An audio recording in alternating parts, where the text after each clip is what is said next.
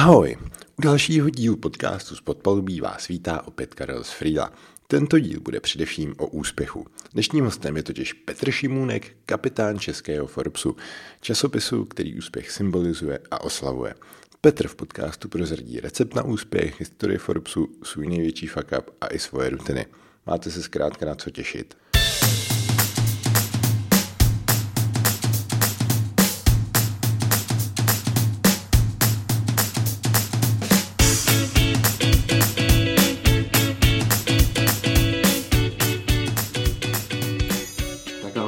Díky moc, že jsi udělal ve svém nabitém kalendáři na mě čas. Ahoj, trvalo nám to, než jsme se domluvili, ale taky jsem rád, že se to povedlo.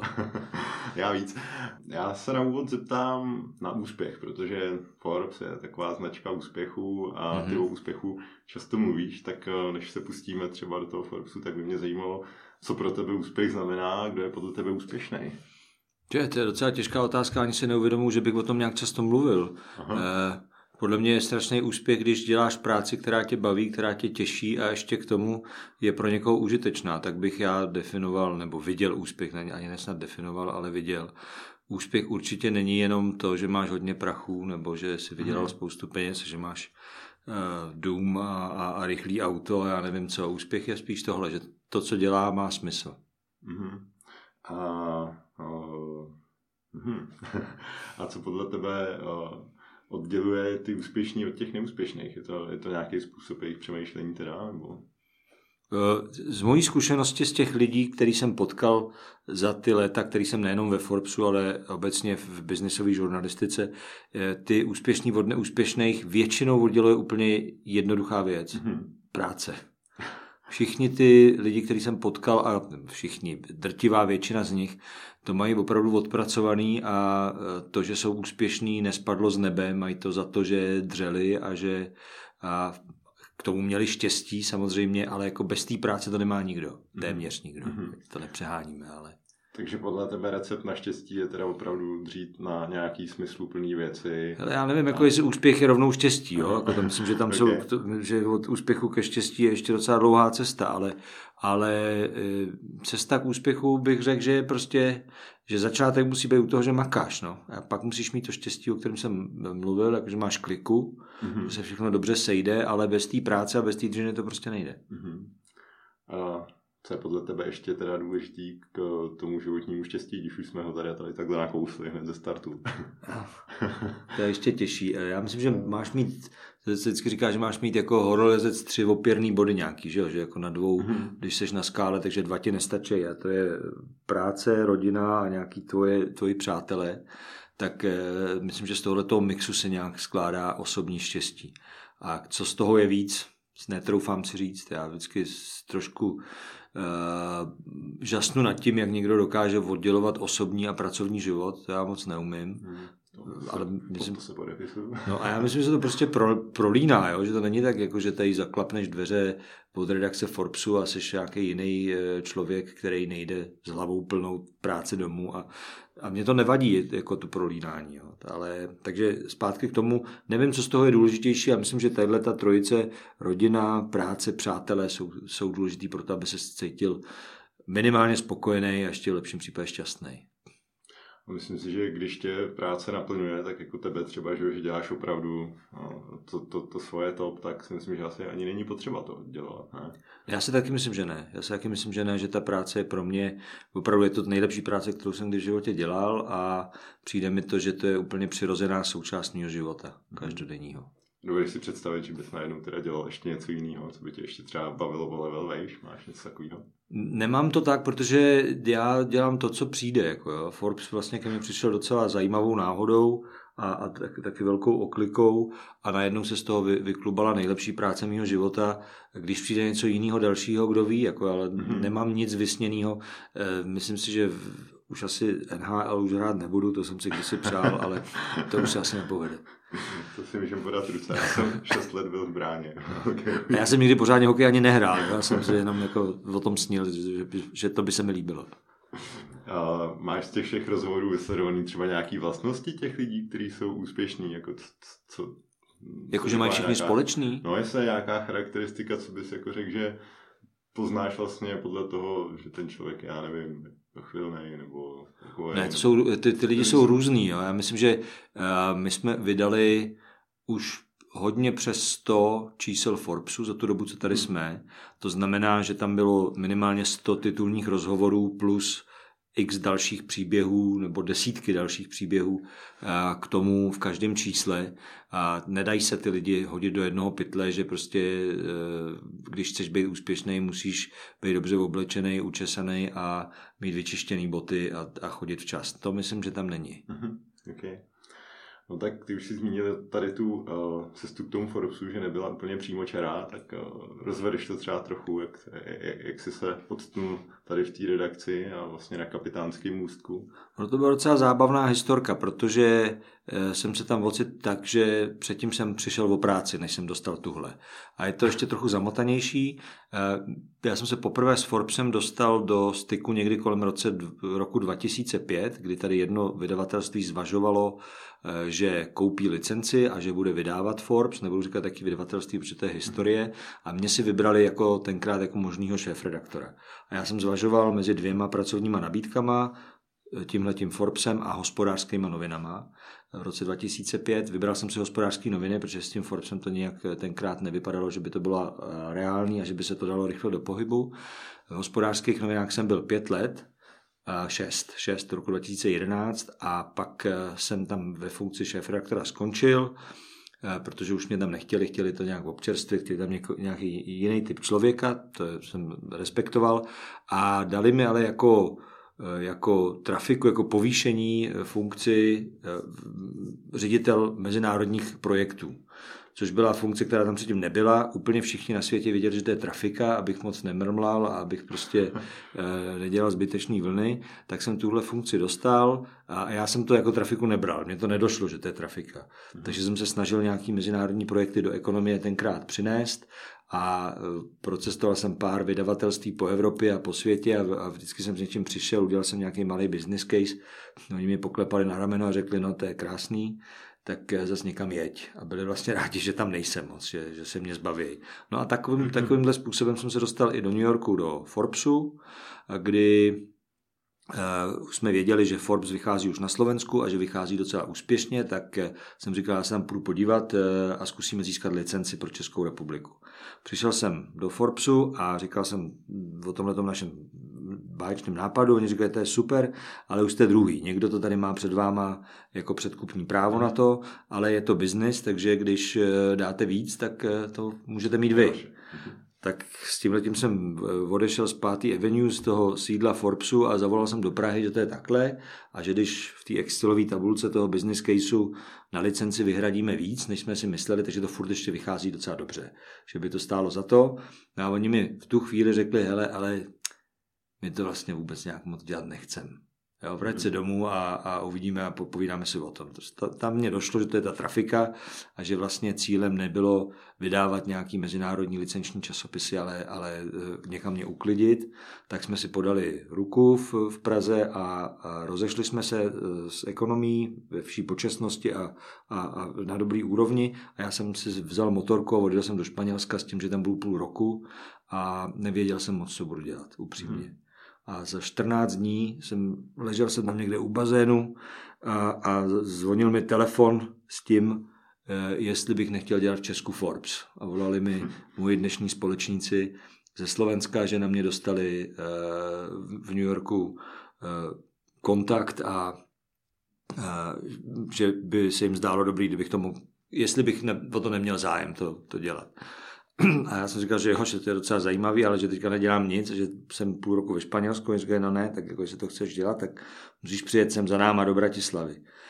Tak jsem měl do Bratislavy, ale protože jsem na sobě neměl nic jiný, na sebe neměl nic jiného než eh, eh, plavky a motorkářský hadry, tak jsem tam přijel v motorkářských hadrech, protože jsem musel do Barcelony přijet na letiště mm, na motorce a koupil jsem si na letiště nový nějaký tenisky, které mi byly malý a v tom jsem se objevil tady u svých dnešních společníků na první diskuzi o Forbesu. Tak, takhle já jsem se dostal k Forbesu. Mm-hmm. Takže dílo náhody tak trochu. Jo, tak, tak dílo náhody, štěstí, jak jsem říkal, musíš mít kliku. No. Mm-hmm. Ale... tak dílo náhody a taky jako vlastně toho, že jsem byl jediný volný v tu chvíli. Jo? Protože když jsi vyhozený z práce, tak jsi volný a můžeš nastoupit hned. To i možná lepší kandidáti nemohli, tak to vyšlo na mě. Jasně. Když se tady bavíme o té centrále toho Forbesu, jak moc vás tady ten globál jako ovlivňuje, jakou máte autonomii třeba v dnešní době v tom, co, co si s tím časopisem nebo s tou značkou tady děláte? Já se vrátím do toho roku 2005, kdy hmm. to byla ty první úvahy o licenci a jedna z těch velkých překážek na vydávání Forbesu bylo, že to bylo strašně centralizované a že to bylo pod hodně velkou kontrolou. A nejenom u Forbesu, ale u všech licenčních časopisů. Krize v roce 2008 s těma médiama udělala tisíc věcí a mimo jiný taky minimálně v případě Forbesu eh, umožnila to, že dali těm vydavatelstvím daleko větší eh, autonomii a samostatnost. A Forbes je sice obrovská značka, ale není to vlastně nějaký obrovský moloch jako mediální. Je to dneska jako velká, velká značka jako biznesového spravodajství, ale je to plus minus 400 lidí. Takže to není hmm. žádná velká organizace nebo mohutná a my tam máme strašně dobrý eh, vztahy osobní, eh, známe se tam ze spoustou lidí, oni znají nás a hlavně znají naší práci, takže podle smlouvy kontrolovali první tři vydání nějak v celku detailně, ale když viděli, že to jde správným směrem, tak eh, vlastně nám do toho vůbec nezasahují a můžeme si dělat, co chceme a máme jako totální autonomii. Do, prostě když dodržujeme eh, smluvní pravidla, tak si můžeme dělat eh, v rámci těchto těch pravidel úplně cokoliv. Nikdo nás nekontroluje, ale je to proto, že vědí, že máme s tím úspěch, a to nejenom v Česku, ale i na Slovensku a v Maďarsku, což jsou naše sesterské časopisy, které spadají pod stejnou vydavatelskou skupinu. Teď padlo úspěch Forbesu.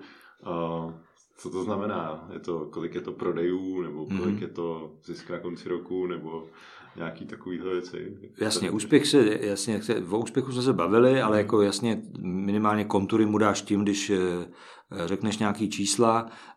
Poslední číslo, který si pamatuju dobře z hlavy, je, že eh, čtenost Forbesu je 127 tisíc podle posledního média projektu. Myslím, že to bylo za první čtvrtletí první čtvrtletí roku 2019, mm-hmm. což eh, z něj dělá nejčtenější ekonomický biznisový časopis v Česku.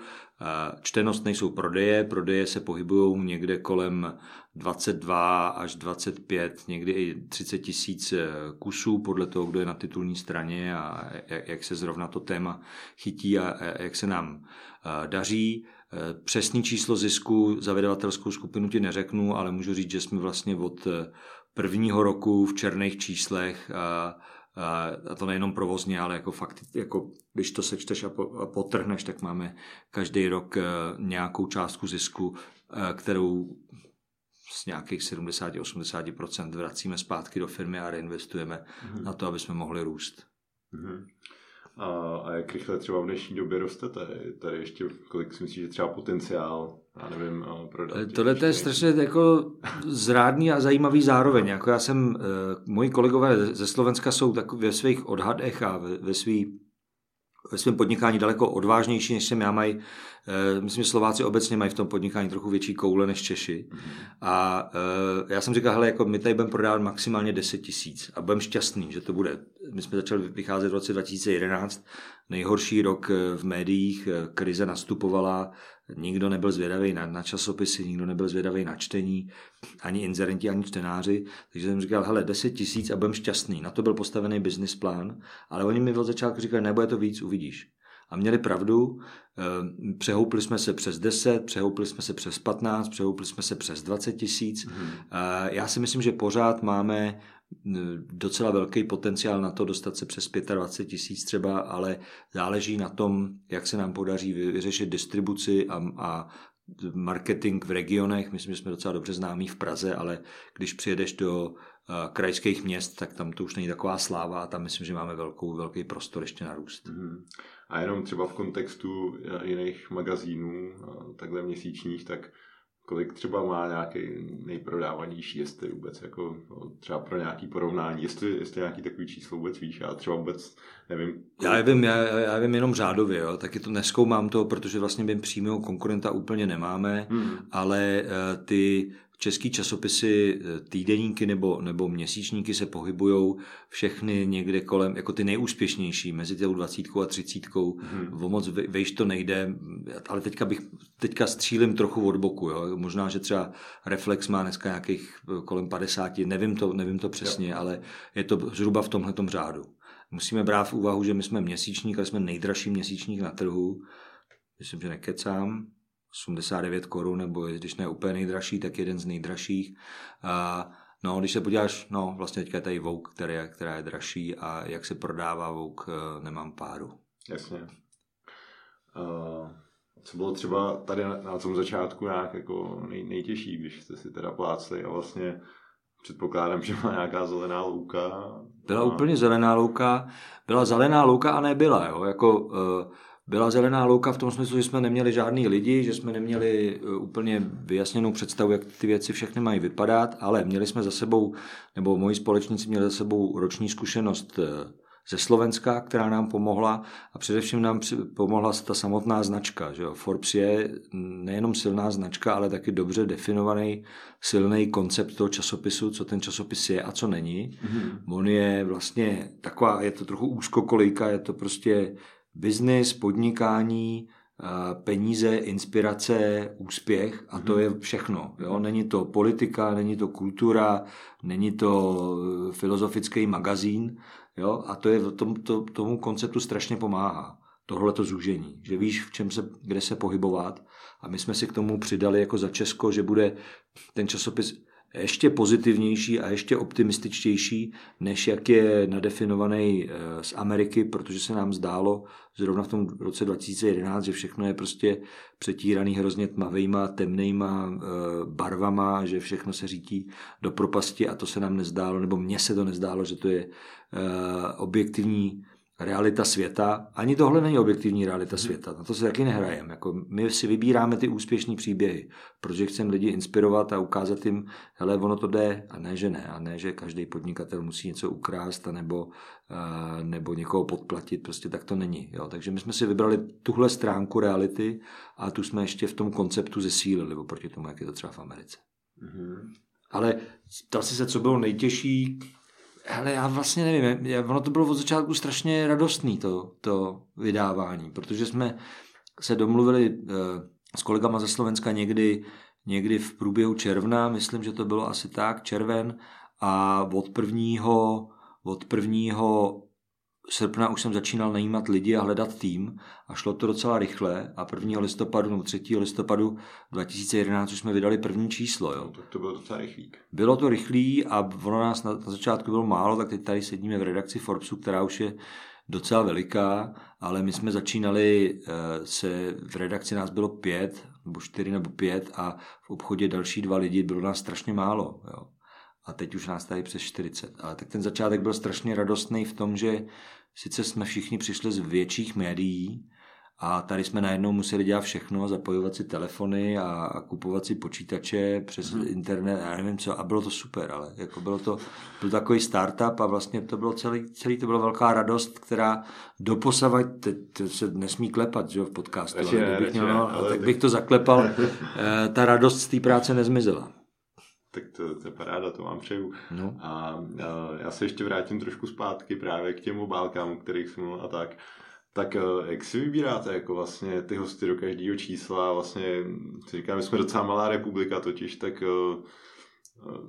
máte v zásobě kolik jako lidí téma, nebo jak, jak děláte to vždycky z měsíce na měsíc, nebo na, ne, na máme, dopředu máte jako plán? Nebo... Máme plán určitě minimálně na půl roku dopředu, kdy víme, hmm. jako, jako, koho budeme mít na titulní straně. Jedno z varování, které jsme dostali, když jsme začali vydávat, že nebudeme mít o kom psát, hmm. že přesně jak jsem říkal, ten, kdo tady podniká, tak krade a nebude chtít být vidět jako eh, na titulní straně Forbesu přeci, a že to lidi ani nebudou chtít číst, protože Češi neradi čtou, čtou o úspěchu, protože Češi si závidí přece ne. Ale nic z toho se neukázalo jako pravda. Těch lidí je tady mraky, je tady strašný, jsou stovky tisíce strašně podnikavých, zajímavých, inspirujících a inspirativních lidí. Takže o tohleto nouzy nemáme. A díky tomu, že máme eh, fakt strašně dobrý tým novinářů, který mají zkušenost s biznesovou žurnalistikou a s žurnalistikou obecně léta a mají díky tomu taky skvělé kontakty, tak furt přicházejí s novýma jménama, furt nacházíme nový lidi. Eh, teď jsme byli, měli jsme velkou akci ve Zlíně, eh, takovou gala večeři pro rodinný firmy a tam se najednou objevili lidi, o kterých jsme vůbec nevěděli, mm-hmm. jak jsou skvělí a jsou a objevujeme takhle každý měsíc další a další lidi. Mm-hmm. A jaký je ten filtr, aby se ty lidi dostali uh, na do titul? časopisu? Nemyslím ani na titul. Nebo jo, tak obecně do časopisu a pak druhý filtr tak, na tu úvodku. Jasně, začne, začneme tou titulní stranou. Možná uh, musí mít silný příběh. Uh-huh. Musí mít silný příběh, který dokáže inspirovat. Jo, to je vlastně poslání toho časopisu je být optimistický a ukázat, že věci jdou, takže má inspirovat. A silný příběh je jedna věc. Druhá, když se ten člověk chce dostat na titulní stranu, tak musí ten jeho příběh mít taky nějaký rozměr. Jo? Jako nemůže to být úplně malá firma, nemůže to být úplně malý biznis. A musí to být v řádu 100 milionů miliard korun. Mm-hmm. Dejme tomu, když to, když to, když to uh, dám do nějakých takovýchhle kontur. A ty příběhy vevnitř mají stejný kritéria, musí inspirovat, musí ukázat, jak se věci dají dělat. A máme ale taky rubriku fuck up, takže můžou ty lidi taky něco posrat, jako jo, a, ale díky tomu se vlastně člověk taky učí. Jasně, jo. jo, tak musí se z toho poučit jinak. Jo, to já si myslím, že ty příběhy, ty, ty fuck upy jsou stejně cený pro podnikání jako, jako ty super úspěšný eh, příběhy. My nic nelakujeme na růžovo, snažíme se jako dostat se vždycky jako eh, k jádru věci a, a nedělat jenom, že všechno je růžový a že všechno roste a že vlastně stačí makat a pak jako seš dobrý, ne, jako víme, že tam je spoustu zákoutí a zákrut a, a neúspěchů taky, to popisujeme, ale ty, ty fuck myslím, že k tomu podnikatelskému životu patří a mají docela velký čtenářský úspěch. Jasně, no, tak ono se vždycky říká, že, že nejvíc záleží na tom, kolikrát se zvedneš. Že? Když, jo, je to tak, no.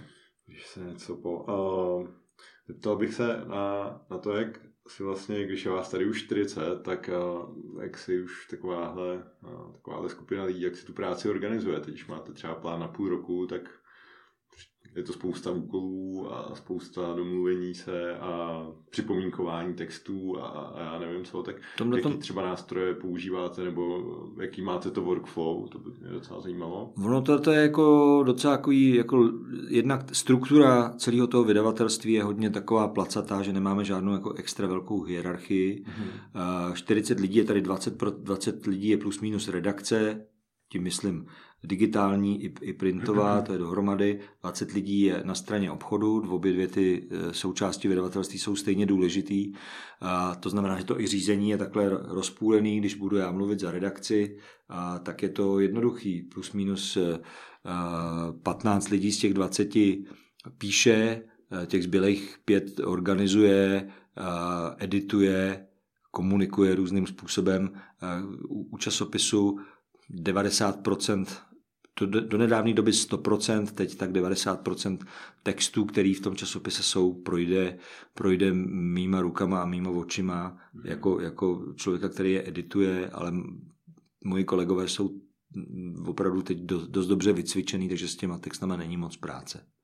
Ale je to takhle jako vlastně jednoduchý. Řekneme si, co, co budeme dělat, jak ten časopis bude eh, na ten daný měsíc tlustý, to záleží na tom, kolik máme prodaný inzerce, a pak si řekneme, OK, tohle to uděláme, naplánujeme si to měsíc, dva, někdy tři dopředu, těch titulních rozhovorů třeba i šest měsíců dopředu. A kolegové jdou makat a já čekám, kdy přijdou texty, hrozím jim, že už jsou dávno po uzávěrce, tak jsem strašně naštvaný a, a to a pak ty texty přijdou a už nejsem naštvaný, protože jsou dobrý většinou. Aha, takže tvoje práce je jenom takhle jako revidovat a... No počkej, to, to, to slovíčko jenom si tam vymaš, jako, to je těžká práce. No jako ne. ten časopis je těžký přečíst od začátku do konce. Je, je to dlouhý, no, no je, to, je to hodně, je to hodně. Já, já samozřejmě taky teď už na, nemám moc eh, času na psaní, uh, takže jako většinou ty texty spolu vymýšlím a, a, a edituju, Jo, to je gro moje práce, no, tak je, jmenuje se to editor in chief, tak to mm-hmm. dělám. A řídíš tady nějak ty lidi nějak, jako třeba když sem někdo přijde, tak jsi ještě nějak zapojený do toho hiringu, nebo... Jo, to určitě jo, to určitě. To je jako každý šéf-redaktor, tak si vybíráš svoje kolegy a jako každý šéf-redaktor nejenom eh, čteš, ale taky jako seš manažer, takže musíš hmm. organizovat práci a, a podílíš se na tom, jak ty lidi rostou a, a snažíš se je eh, nějakým způsobem formovat a, a, a umožňuješ jim ten růst. Jako je, je to manažerská práce, takže to stoprocentně jo. A, a jakýma třeba technikama, nebo co tady děláte pro nějaký svoje interní vzdělávání, používat nějaký školení, nebo máte tady nějaký interní proces? Moc ne, tak na, jako takhle korporátně vymyšlený to nemáme. Uh, lidi, když se chtějí vzdělávat, tak můžou si sami přijít s něčím a my, my se podílíme třeba na financování toho jejich vzdělání. Spousta těch lidí u nás, nebo jako ne spousta, téměř všichni furt cestujou, což já považuji taky jako za součást vzdělávání hmm. po světě. A, no ale nemáme žádný jako propracovaný systém vzdělávací, tak jako bys to čekal třeba v nějakém korporátu, že tam, že tam je nějaký oddělení na to. My, my nemáme žádný HR oddělení, my nemáme nic podobného. Říkal jsem, ta struktura je hodně jako placatá. Hmm. Dobře, a ještě zmínil bys teda nějaký nástroje, který, nebo programy, který používáte třeba teda na sestavení toho čísla, jestli ty články si píšete třeba nějakým Google Docu, nebo... E, takhle vyloženě technologicky, hmm. hele, tak teďka budu vypadat, že toho moc nevím, ale jasně, samozřejmě, jako používáme uh, cloudové uh, řešení Google, Google Disk, že jo, buď to se píše přes Google Doc, nebo, nebo píšou lidi ve Wordu, to záleží na tom, co je komu, co je komu milejší vlastně celý, celý ten nějaký redakční systém je udělaný takhle úplně na koleni eh, z toho, co nabízí, co, co nabízí ten disk eh, Google. Nic převratného v tom není. A používáme úplně běžný, běžný grafický programy, který si dovedeš eh, představit, InDesign, Photoshop, všechny tyhle ty věci mm. na organizování projektů. Kolegové v digitální sekci jsou v tom samozřejmě zběhlejší, tak používají nějaký Slacky, nějaký mm. Trela, nebo jak se to jmenuje. Vždycky mi přijde, že se toho mám účastnit a já to moc ne, ne, nezvládnu. A používali jsme Basecamp, když jsme začínali, takovýhle jako úplně jako běžný, běžný, hmm. běžný věci. Jakým největším výzvám tady čelíte? Uf, uh, furt překvapovat čtenáře, protože myslím si, že to čtenář od nás čeká, že se nechce hmm. nudit a že ten úzký koncept toho Forbesu k tomu může svádět, že to je vlastně furt to samý. Že? Hmm. A tak se snažíme č- překvapovat čtenáře a děláme, co umíme, aby jsme to dokázali.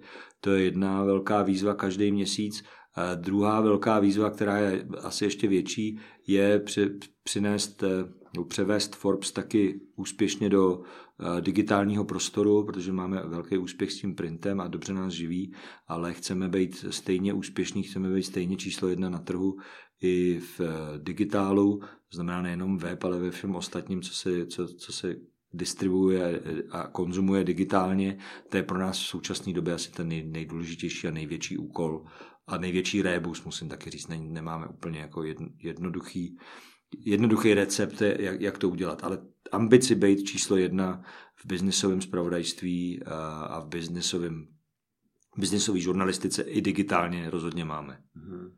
A tam je třeba nějaká vize to, co máte na Forbes.cz, jako nějak třeba mít a za nějakým paywallem nebo... Ne, to myslím, že o paywallu zatím neuvažujeme, ale určitě to, co dneska vidíš na Forbes.cz a, a co reprezentuje meziroční růst 40-50, někdy některý měsíce 60%, je nějaký začátek toho, jak chceme, aby naše přítomnost v digitálním světě vypadala a chceme být určitě o dost větší, než jsme, než jsme teď a, a chceme mít produkty, jako já nevím, jestli znáš Forbes Espresso. Odebírám každý ráno. Newsletter, který je podle mě strašně úspěšný, nebo ne podle mě, který je podle čísel eh, hrozně úspěšný a, a mezi lidmi oblíbený, to mám radost, protože my rádi děláme věci nejenom na kterých vyděláme, ale které taky jsou lidem užiteční a mají rádi a to je, to je zásluha určitě Hanky Němečkový, která e, ten, ten nápad s espresem dobře rozvinula a je jednou z hlavních autorek do dneška a taky vede vlastně tu celou naší digitální sekci.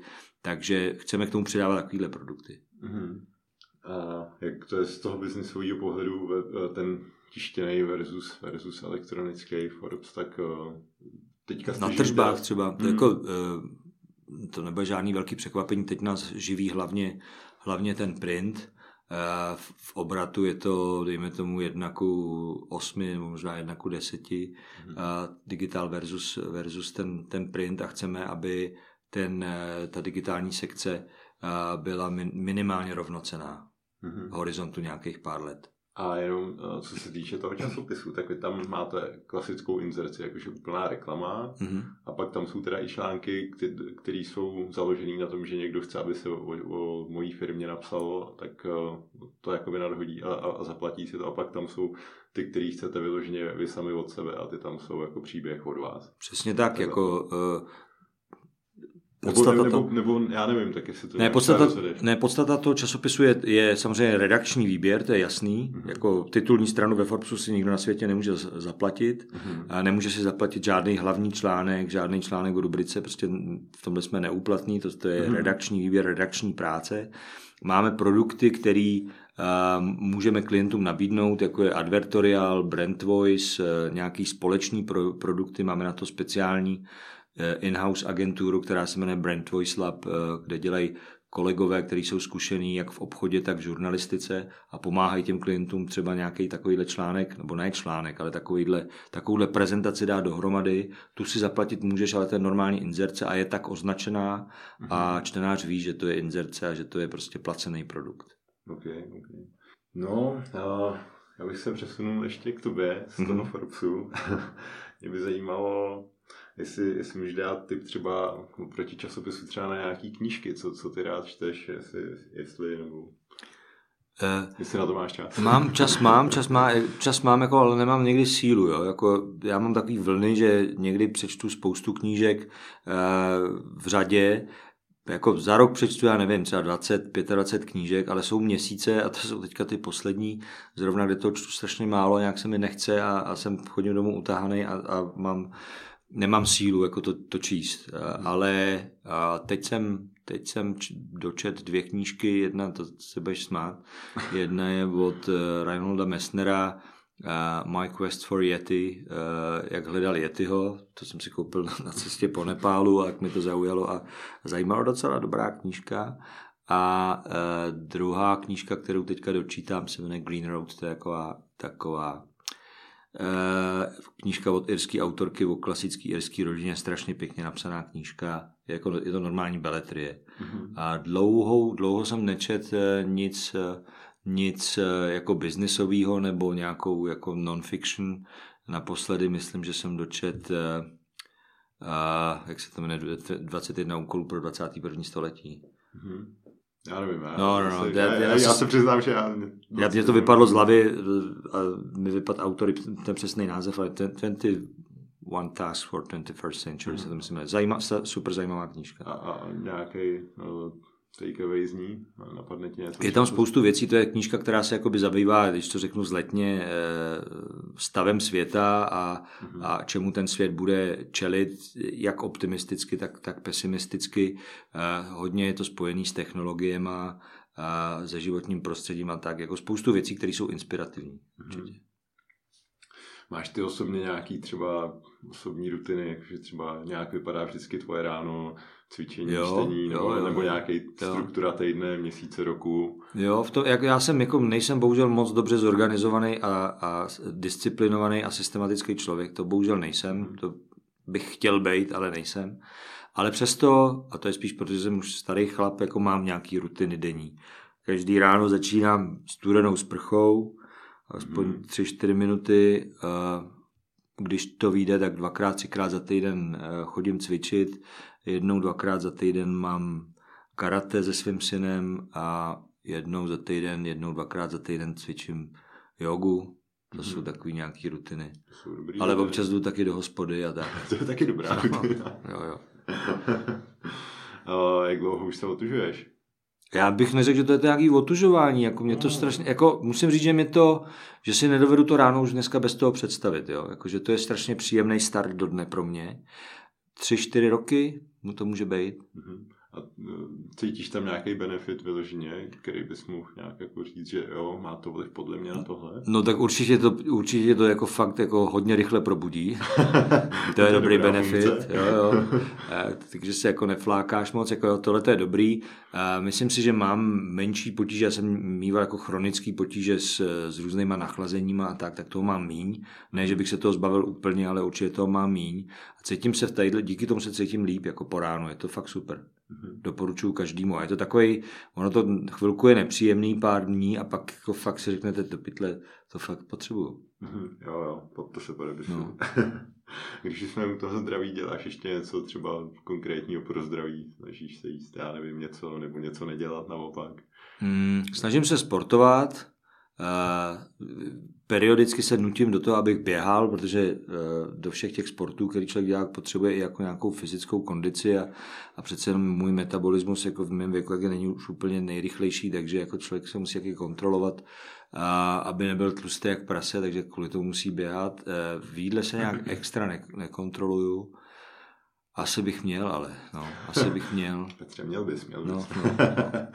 Ale kolik jsi nejvíc třeba uběhl nějaký běh? Já jsem koukal i teda zrovna na Instagramu nedávno, že jsi tam dával, že, že je zima, pod to se taky podepisuju. Já, by, já nejsem schopný v zimě běhat. Jako to mě nebaví a nechce se mi. A nějak, ale lidi, co to dělají, říkají, že to je jenom předsudek a že to prostě mám zkusit a že to je dobrý. Mm-hmm. Jak říkám, periodicky se do toho nutím, vždycky dva měsíce běhám, tři měsíce běhám a dva měsíce potom ne.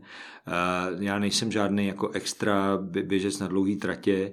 Já jsem si dělal takový ten test eh, v Institutu sportovní medicíny. A tam mě vyšlo výbušný typ s problémy s vytrvalostí. To myslím, že je popis mýho života dokonce. Ale takže na té vytrvalosti trochu musím pracovat a nejvíc, co jsem v závodě odběh, byl je desítka. Víc neběhám. Tak dáme půlmaraton někdy? Hele, jako začal jsem o tom uvažovat, jako ta desítka, naposledy jsem jí běžel ve Valenci a byla tak strašně radostná a uteklo to jak nic, hmm. jo, jakože to mě se mi strašně líbilo, eh, že jsem o tom začal uvažovat, ale nevím, nejsem úplně ten typ, no. Ty běháš evidentně teda. Jo, já jsem taková běhna, ale no. tak jo, víc než půl maraton jsem si taky jako v podstatě... No ale ten si dal už. Ale ještě ne závodní, dal jo, jsem si ho jenom jo. tak jako sám pro sebe dvakrát. Jo, jo, tak to je dobrý. To je dobrý. Jako já si malinko přidávám ty kilometry, ale půlmaraton ještě přece jenom dost daleko. No. Mm-hmm. Takový ne. uh, jak vypadá teda celý tvůj typický den, jestli něco takového máš po té nějaký sprše a tak, tak eh, má to většinou nějaký průběh tady v redakci až tak, nebo? No, on, tam záleží spíš na, na tom, v jaký fázi je výroba toho časopisu, jo? Jako jestli to je fáze plánovací, kdy jako přemýšlíme víc, nebo kdy si víc či jako člověk eh, čte a připravuje se, nebo jestli je to ta fáze jako závěrečná, kdy musíš číst ty věci, kdy musíš eh, je upravovat, kdy se finalizují věci po grafické stránce, tak to jako ty týden od týdne vypadá jinak. A do toho se samozřejmě promítá nejenom práce, ale i osobní život. Mám tři děti, dvě jsou už dospělí, takže ty mě nepotřebují vůbec, ale se 14-letým synem, který u mě občas bydlí, tak, tak jedu do školy nebo vypravím do školy, učím se s ním a podobné věci. Mm, jasně, jasně. Ještě bych se zeptal na nějaké tvoje podnikání, kdo tě třeba nejvíc v životě ovlivnil do tvého podnikání nebo profesního života profesního života. Já jsem měl strašně dobrý eh, lidi jako svoje mentory v té ekonomii tehdy, když jsem pracoval v, když jsem pracoval v hospodářských novinách. A Michal Klíme jako generální ředitel byl dobrý pro mě a, a Petr Schenfeld, eh, který byl vlastně opravdu něco jako můj mentor, tak ten byl skvělý. Mm-hmm. A že bych měl nějaký podnikatelský, novinářský vzory, to, by, to ti takhle z rukávu nevysypal. Jasně, jasně, jasně. A co nějaký fuck upy, potkalo tě něco takového? Ježíš, jasně, tak jako, tak jsem ti říkal, že mě vyhodili z práce, eh, z té ekonomie, pracoval jsem v televizi, eh, prima deset let jsem s přestávkami různýma dělal, dohromady deset let eh, nedělní party, mm-hmm z tý jsem taky, tam jsem taky dvakrát skončil, mm-hmm. že si přáli nějakou změnu, jsou jako přirozené věci. Jasně spoustu věcí eh, člověk jako zkazí, jo? Jako to určitě se přehodilo i mě, že jsem spoustu věcí udělal blbě a, a dá se to nazvat jako fuck up. A tady konec konců v tom vydavat. A ty fuck upy tě vždycky posunou, jako, jo? Mm. jako posílej tě. I tady v tomhle vydavatelství jsme měli fuck up, vydávali jsme Newsweek, a vydrželo nám to jenom rok, protože jsme na tom prodělali docela dost peněz a nedokázali jsme to prosadit na trhu tak, jak jsme chtěli. To je taky určitě dobrý A to poučení třeba tady z toho fuck ten je docela asi velký, když říkáš. Ten byl, ten byl velký a hlavně drahý. No. Tak jako takhle, my jsme udělali strašnou spoustu chyb, který jsme si potom uvědomili, snažili jsme se je napravit, ale už jsme to nestihli dát dohromady, ale ty chyby už neopakujeme zkrátka. Hmm. No. Hmm. To je velký poučení. Jsi zmínil i tu partii. Mě by docela hmm. zajímalo, jestli takovýhle vlastně pořád takovýhle výstup vlastně s vrcholovými, nevím, politikama a tak podobně. Dá se tohle to nějak odseknout od toho osobního života, nebo ovlivňovalo tě to nějak něčem? To, že to mě třeba... ovlivňovalo, pardon. Hmm, no. Ono to je, je to jednak prehistorie, to, je, to jsem dělal od roku 98 do roku 2008, je to možný, já už se ani nepamatuju, ale to je to hmm. dávno zkrátka. Uh, tak minimálně můj osobní život to ovlivňovalo zásadně, protože to bylo každou neděli, takže jsem měl každý víkend vlastně, neměl jsem žádný víkend, jo, těch deset let, což eh, jako tehdy rodina nenesla nějak úplně uh, libě, takže to, to je první věc. Uh, druhá věc, uh, je to strašný rozdíl, to vidím zpětně proti těm lidem, s kterými se setkávám v tom biznisu a těma politikama. Musím říct, že, že mezi výkonem české ekonomiky mezi tím, jak, jaký lidi dělají český biznis a výkonem českého státu je pro mě úplně nepochopitelná uh, propast. Jo? Hmm. Kvalita těch lidí, kteří jsou v politice a kvalita těch lidí, kteří jsou v tom biznisu, podnikání, je úplně někde jinde a výkonnost toho státu je nepochopitelně slabá na to, jak dobrý tady máme firmy. Hmm.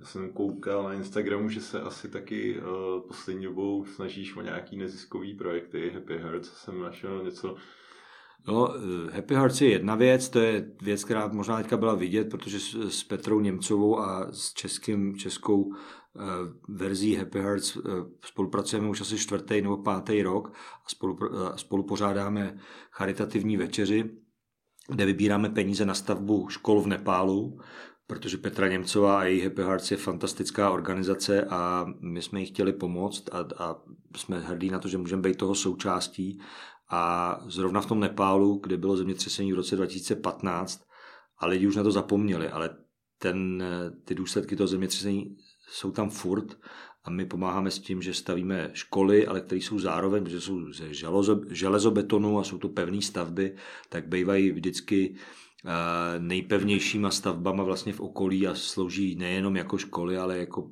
případný nějaký útočiště, kdyby byl nějaký takovýhle přírodní průšvih eh, zase a jako takový komunitní centrum pro, eh, pro, pro to okolí, tak to je jedna věc, ale my s Forbesem sami děláme každý rok velkou charitativní večeři, o který si troufám říct, že to je největší charitativní večeře eh, v České republice. Mm.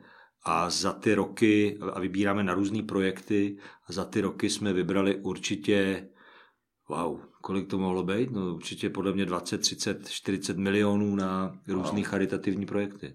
A to je, my to organizujeme, ale platí to ty lidi, o kterých píšeme. Jako, myslím tím jako lidi, lidi z titulních stran a Forbesu a i z těch vnitřních a díky jejich velkorysosti můžeme podpořit projekty, které si to podle nás zaslouží. Mm-hmm. Takže vždycky si vyberete nějaký jeden konkrétní třeba a pro něj... Na každý té večeři jich je pět, plus minus. Každý, vždycky ten člověk má možnost, ten, ten který ho zaštiťuje, ten projekt představit, eh, takový malý TED Talk, kdy prostě on řekne, tohle to je můj projekt a dělám tohle a tohle a potřebuji peníze na tohle a na tohle a pak se draží ve prospěch toho projektu nějaký předmět, zážitek nebo něco a, a máme sál plný jako štědrých lidí, který kterým ty projekty eh, podporují. Takže to jsem strašně šťastný, že vlastně Forbes pomáhá v tomhle tom, nebo že může pomáhat nejenom podnikání, ale i věcem, které nejsou založený na zisk a který, jsou, eh, který ty peníze jinak schání složitě. Letos budeme mít tu večeři zase v listopadu mm-hmm. a už teď se nám schází, myslím, že už tři projekty máme vybraný, další tři ještě budeme vybírat. Mm-hmm. A tam má přístup nějaká veřejnost a můžou přispívat jako v podstatě kdokoliv? Nebo to je jako je to, je, naše akce jsou většinou pro zvaný, ale protože je to charitativní večeře, tak tam i místa prodáváme a může si kdokoliv ze zájemců koupit eh, židli nebo celý stůl. Není to pochopitelně levná záležitost, protože to jde na tu charitu, takže eh, ten, kdo se tam chce přijít podívat, tak si musí nějaký peníze připravit. Eh, ale je to taková obdoba, já to nechce, to nezní moc velkohuby, ale prostě jako je Met Gala v New Yorku, anebo jak jsou různý fundraisingové charitativní večeře, který zrovna třeba Petra Němcová dělá v, v New Yorku, tak je to toho obdoba a ty lidi v Americe jsou na to úplně zvyklí, u nás si na to postupně zvykali a už jsou snad zvyklí taky, aspoň ze strany Forbesu. Mm-hmm. Ty jsi ještě předtím, než jsme začali natáčet, říkal, že, že akorát odjíždíš na měsíc do Španělska. Jo, to je pravda. tak jsem se chtěl zeptat ještě trochu na nějaký tvoje cestování, kam třeba rád jezdíš a takhle ten měsíc, jak to vypadá, jestli jedeš jako nějak sám, nebo jestli je tohle to pracovní. Nebo tohle to, to bude jako, tohle to bude netypické, já se k tomu dostanu. Eh, Španělsko je moje srdcová záležitost, přestože mluvím španělsky blbě, tak jako tu zemi mám strašně rád a jezdím tam třikrát, čtyřikrát za rok. Ale asi víc než no entiendo umíš. Ne? No to asi jo. To asi, una cerveza más a tak, to, to, to zvládnu. Ale, ale strašně mě se mi to tam líbí, jsou mi tam sympatický lidi, mi tam strašně se mi tam líbí příroda, mm. jídlo, víno, prostě všechno. Není to tak sofistikovaný jako Francie nebo Itálie, je to takový víc jako drsný, ale mi se to tam strašně líbí. Španělsko jsem procestoval docela už hodně. Tentokrát jedu eh, do Valencie na celý měsíc eh, a je to takový napůl pracovní, nebo je to, je to osobní cesta, ale budu tam pracovat, budu to mít jako, jako home office, prostě budu normálně pracovat, ale eh, ze Španělska. Takový digitální nomád teda. V to budu teďka, no, teď, teď, teď, ten měsíc. Jasně, jasně. A ještě nějaký místa na světě, které se ti líbily nejvíc? E, miluju New York a to nejenom protože tam je Forbes, ale díky Forbesu se tam minimálně jednou za rok dostanu vždycky. Mm. E, to mám strašně rád. E, na cestách strávím za rok no určitě, určitě víc než dva, tři měsíce dohromady, kdybych to napočítal. A strašně se mi líbí ten Nepál, kam se vracím vlastně teďka každý rok. Už hmm. jsem tam byl tři roky eh, v řadě. A, ale mně se líbí skoro všude, upřímně. Jo. Jako já kam přijedu, tak tam se mi to líbí, ale jsou místa, kam se vracím. Španělsko, Barcelona eh, speciálně, Andaluzie dole, New York, Nepál. Hmm. Tam jsem každý rok co tě třeba ten New York nebo Nepál naučili. Jako v podstatě jsi říkal, že to je takový vzdělávání, s čím souhlasím. Je, je, je. Tak, uh... He, tak New York mě naučil spoustu věcí, že se naučíš taky trochu pořádně anglicky, eh, že vidíš, že se tam dají dělat věci ve velkým, vidíš to neuvěřitelné tempo a ty možnosti, které existují. Já vždycky, když se vrátím z New Yorku, tak se mi zdá, že je na světě úplně všechno možné. Mm-hmm. Jo? A že tady dokážu udělat taky díru do světa. No tak vždycky jak za týden to vyprchá, ale jo, New York ti ukazuje, že je všechno možný a to se mi strašně líbí. Jako to, to, jako, a to, ten, ten Nepál a Katmandu vlastně zase ne, ne pravý opak, ale a tam tě to naučí trochu skromnosti, nebo naučí, jako, tak eh, dá ti to tam nějakou trochu lekci ze skromnosti. Když jdeš do hor, tak se taky dozvíš něco sám o sobě, jak na tom jsi fyzicky. Vidíš tam taky vliv náboženství na život, který je zajímavý pro mě a myslím strašně cený. Daleko víc jak v takovýchhle zemích se pracuje s nějakou pokorou a tak. A to jsou věci, které jako bez toho cestování a bez toho, abys to zažil na vlastní kůži, nezažiješ. No. Prostě vidět v Katmandu kremaci, která se odehrává na břehu řeky, je zážitek, který ti Evropa nesprostředkuje a takovýhle setkání s koncem života a tak, jako je vlastně taky docela poučný a zajímavý. Mm-hmm. Já bych měl na závěr už jenom takových pár rychlých dotazů, mm-hmm. takže když tak první, co tě napadne, nebo tak. Uh, myslíš si, že budou lidi do pěti let pracovat míň? Já tomu nevěřím. Kdyby se směl znova narodit, do jaký země by si vybral? Mně se v Česku líbí. Mm-hmm. Co bys teď zkázal svému 20-letému já? Uh, neboj, v 50 to bude úplně super. to je hezký. Uh, čím si někomu udělal v poslední době největší radost? A myslím, že synovi, když jsem koupil nějaký strašně drahý blbý boty. Co tě v poslední době nejvíc šokovalo? Co mě šokovalo? Uh-huh. Stav české politiky. A co máš na čere nejradši? Na Česku, co mám nejradši? Uh-huh. Je to tady jako strašně všechno snadný, jo, vlastně nakonec. Je to tady jednoduchý a dobrý a jsou tady fajn lidi, jako Čechovi se to říká snadnější než cizinci, protože jako dostat se Čechům jako pod kobylku je těžký, mm-hmm. jsme takový uzavřený, to prostě není kliše, to tak je. Ale když eh, už se tam po tu slupku nějak dostaneš, tak jsou tady vlastně docela fajn lidi. Mm-hmm. Mohli by se víc smát, no. To, v tom jo, Španělsku jo. to vidíš hned, jako, jako, to je první věc, co tam vidíš. Lidi jsou usměvavější. V pohodě, no. v pohodě. Tak jako to taky neprší furt. No, tady, mají tam víc, to no. asi, no. Bez jakého nástroje si nedokážeš představit pracovní den? Je kafe nástroj? Jo. jo, tak bez kafe. Protože s tím si může podat ruce. Uh, ale jo, vzpomeneš si na nějaký selhání, na který, když se díváš zpětně, tak jsi za to vyloženě vděčný? Na svoje selhání, mm-hmm. Že jsem vděčný, no tak jako o těch fakapech jsme mluvili, že jo, jako, no. Uh, je někdo, koho by si strašně přál na obálku Forbesu v tuhle chvíli? Někoho super vysněnýho úplně nemám, je to divný. Jako my nežebráme, jo, jako hmm. když chceme někomu na obálce, jak mu zavoláme a většinou to je tak, že tam je, ale tak jsou taky lidi, kteří nám řeknou, nechceme a Wiedersehen, ale uh, většina lidí tam chce být a ty, co nechtějí, tak my je nepřemlouváme. Rozumím, rozumím.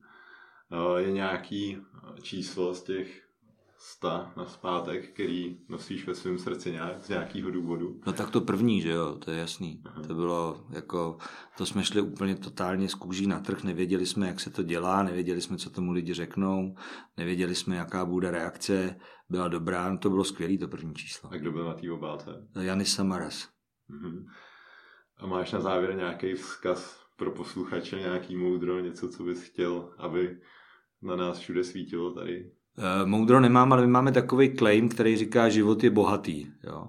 A tam v tom se skrývá podle mě všechno, co je Forbes. Bohatství nejsou jenom prachy, ale je to to, že člověk může dělat práci, která ho baví a která zároveň udělá radost ještě někomu jinému. Jo. Ještě vlastně máme jiný claim tady hnedka za dveřma, eh, kde zakladatel Forbesu měl takový heslo jednoduchý a a teď, počkej, teď to budeš muset stříhat, protože si teď na to nespomenu přesně, jak to je. Uh, business was originated not to pile up billions, millions, but to deliver happiness. To je prostě mhm. něco úplně jiného, než prostě Business tady není o to, aby si jenom dával, aby si dělal hromady prachu, ale aby si dělal radost lidem. A to se mi líbí. Hmm. To, to není nějaký možná velký moudro, ale takovýhle podnikání se mi líbí.